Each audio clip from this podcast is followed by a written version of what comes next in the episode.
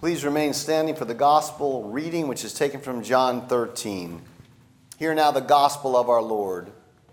It was just before the Passover festival. Jesus knew that the hour had come for him to leave this world and go to the Father. Having loved his own who were in the world, he loved them to the end. The evening meal was in progress, and the devil had already prompted Judas, the son of Simon Iscariot, to betray Jesus. Jesus knew that the Father had put all things under his power and that he had come from God and was returning to God. So he got up from the meal, took off his outer clothing, and wrapped a towel around his waist. After that, he poured water into a basin and began to wash his disciples' feet, drying them with the towel that was wrapped around him. He came to Simon Peter, who said to him, Lord, are you going to wash my feet? Jesus replied, You do not realize now what I am doing, but later you will understand.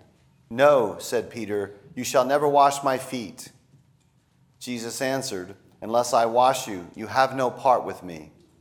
Then, Lord, Simon Peter replied, Not just my feet, but my hands and my head as well.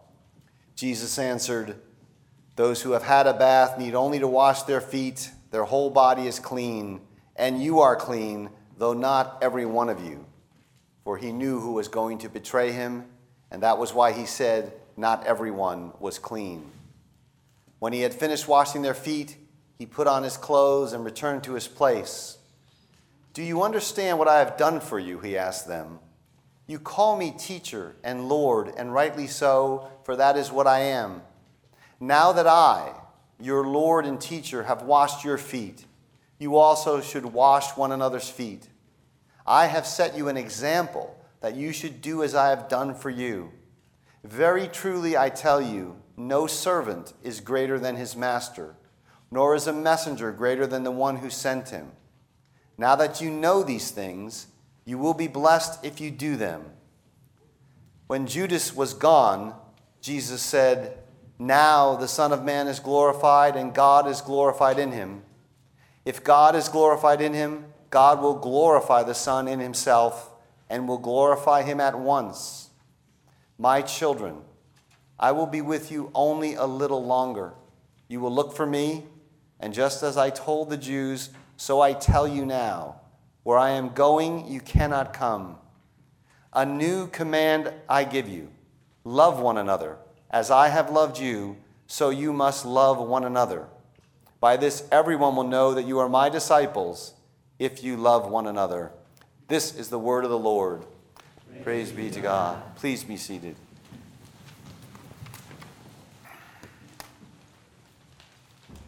Well, tonight we commemorate Maundy Thursday. The day takes its name, as I mentioned, from the Latin word for commandment Maundy Thursday then is Commandment Thursday because on this night, the night that he was betrayed, the Lord Jesus gave his disciples a new commandment. We just heard it read from John's Gospel. Love one another as I have loved you, so you must love one another. Now, Maundy Thursday is always a communion service as well and this is because, in the context of giving the new commandment, Jesus instituted, he left us with the Lord's Supper. By the Lord's Supper or communion, we mean the same thing. We mean that rite, R I T E, that, that simple ritual of giving and receiving bread and wine according to Christ's command. It's, it's a deceptively simple affair, that table. It would seem that there's not much to it. Yet, the church has been unable to plumb its depths, unable to exhaust its glory, unable to penetrate the mystery unable even really adequately to explain the beauty and the power and the comfort that is communicated to us there. It exceeds our grasp. Nevertheless, in all times and in all places and in all cultures and tribes, she has drawn life and sustenance and hope from that table. So, our text is going to be the 1 Corinthians 11 reading, which I mentioned is on the back of your bulletin. By way of background, sort of to frame the text, or at least to frame what I want to say about the text, note that the celebration of this sacrament it derives from, it goes all the way back to Jesus Christ, the incarnate Son of God. Jesus, verse 23 begins, on the night he was betrayed. That's when the supper starts. On the night he was betrayed, just before his arrest, he's at the very end of his earthly life. He's in the shadow of the cross in the last teaching opportunity he has with the disciples. Right? Then, at that time, he leaves them and he leaves us this table. This form of remembering, this form of summing up his life and his ministry and his impending death. How important do you think that is to Jesus? How rich in symbol and substance do you think the table is to the Lord? There is an unbreakable chain here. Jesus leaves the disciples with the meal, they pass it on to others from the beginning, and eventually it's passed on to us who are celebrating it tonight. The supper goes all the way back to the historical Christ and the night he was betrayed. And it's been preserved that way by the Spirit of the risen Christ. Notice what Paul says in verse 23. He says, I received from the Lord what I delivered to you. But guess what? Paul was not at the Last Supper. I received from the Lord what I delivered to you. But he was converted to Christ later on the Damascus Road. You know what he means? He means, I received this tradition about the supper from the risen Lord through the apostles.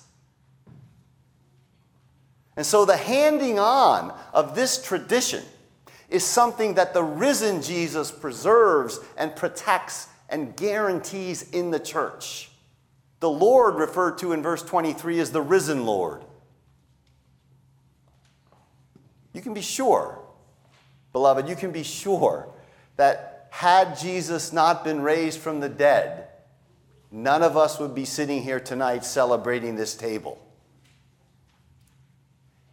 In this table, we remember the Lord's death, but its sheer existence is a sign that he is risen. There'd be no commemoration of a dead first century Jewish rabbi's death.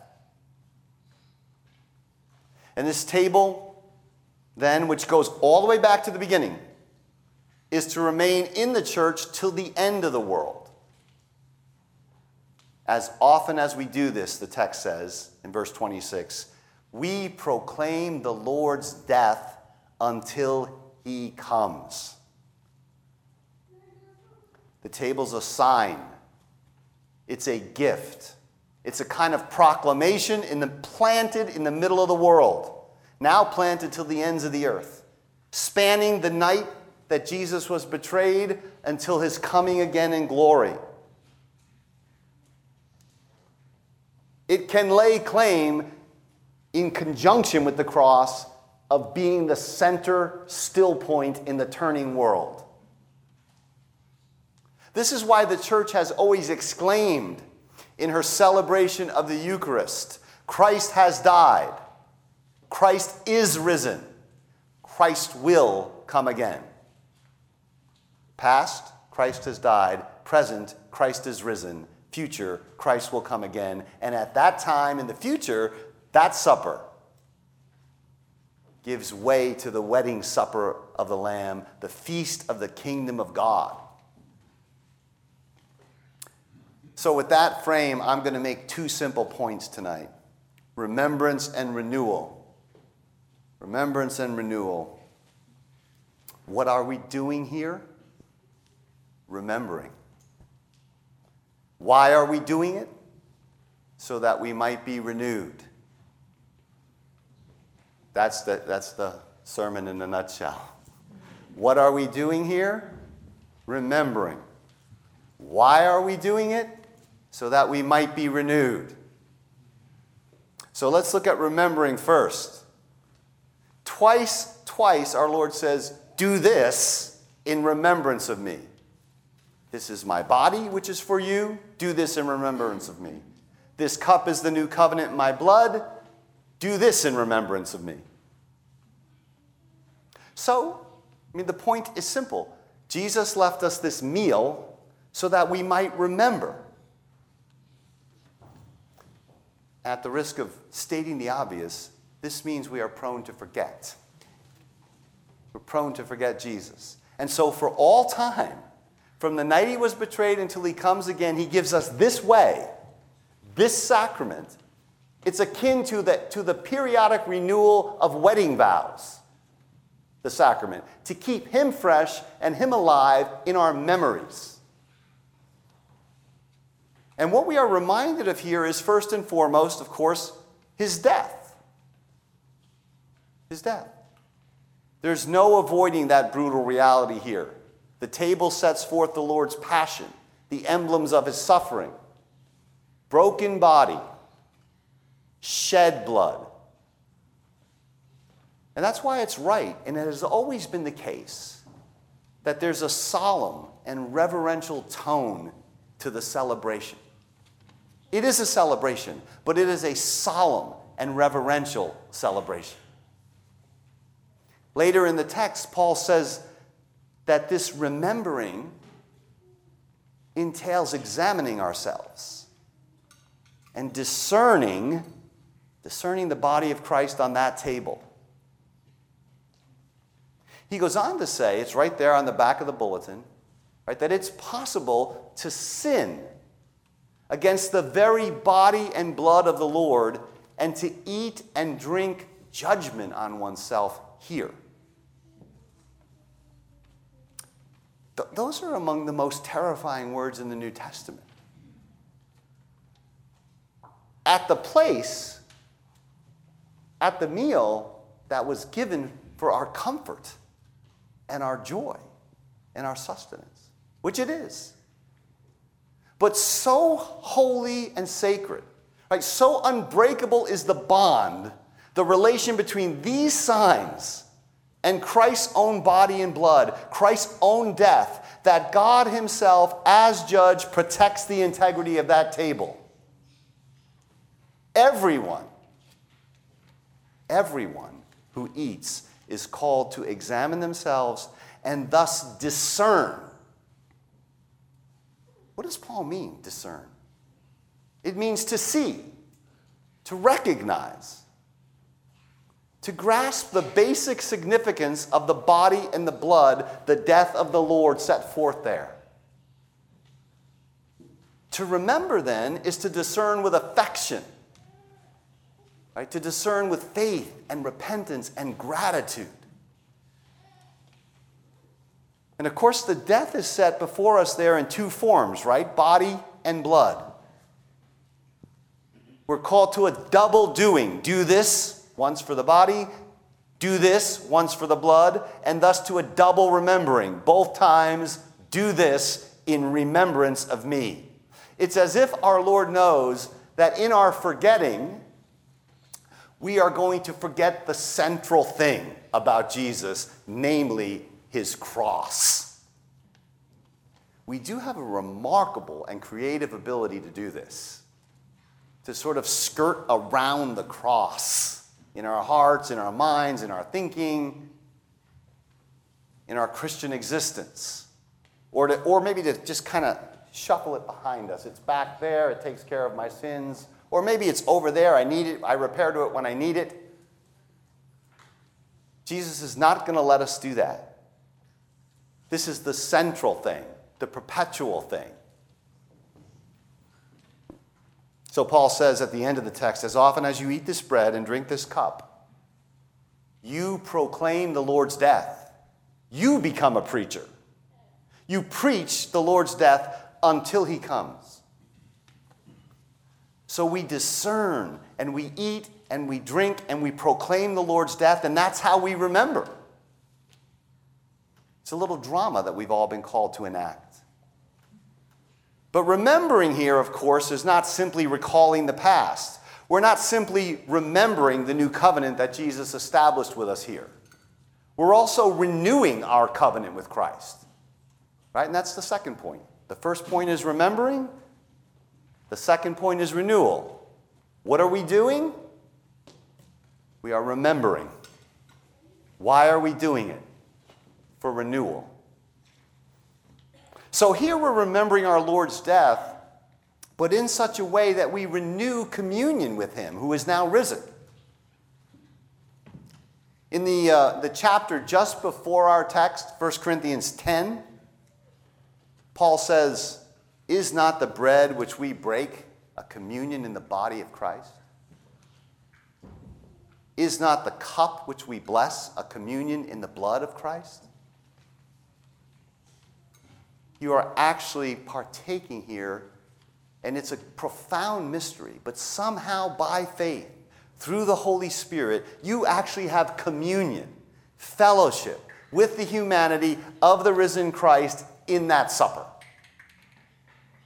This then is the place of renewal for us. We remember and then we're renewed.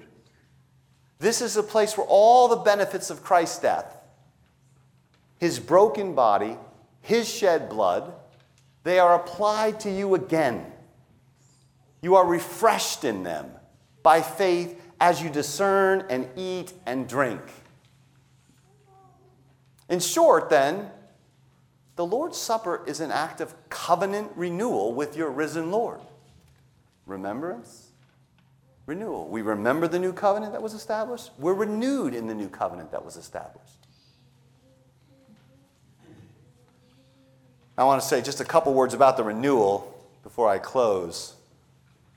This renewal with the risen Lord happens, as we've said, through the emblems, the signs of his death. And thus, the supper is always for us a reminder that this pattern of life, that way of self giving unto death, that union with Jesus in his sufferings, is the ordained way. It's the only way for us, like it was for him, to life and to glory. So we heard in the gospel lesson how Jesus has called us to love one another as he has loved us. With that command, he established this supper. The two are linked. That's a key thing the church has always remembered on Maundy, Thursday the link. What's the link? What is Jesus saying? He's saying that that table, that brokenness, that death, that outpoured life, that is what you are called to toward one another. That's the link between the commandment and the supper we discern that body of Christ so that we can discern this body of Christ. Right? We discern that body of Christ so that we can rightly discern this body of Christ. Discerning what was done there, we can discern what our obligations are here. Now I hope you can see that's a summary of the whole New Testament. That is the whole new covenant. Discerning that body, you are to discern this body. Discerning what has been done there, you know how you are to live toward this community. And thus, the supper, with great sobriety and great realism, reminds us that we're going to have to go that way with Jesus into his passion if we are to love one another as he calls us to. We're going to have to enter into that passion to love this body. And so we remember to be renewed. And renewal, renewal is so that we might love fervently in this manner, in the power of the one who is now raised. So later in the service, we are going to be called to come, to do this, to remember Christ, to remember his death, to examine ourselves, to discern that body and this body, to be renewed in life with the risen one. It's really quite simple. It is not easy, of course, but it's simple. When you look at that table, you think, you examine yourself, you discern. Ah, this is how Jesus has loved me. And this is what he means when he says, Love one another as I have loved you. For remembrance and renewal, this table is the indispensable gift of God. Like Jesus on the night he was betrayed, let us thank God for it. Amen.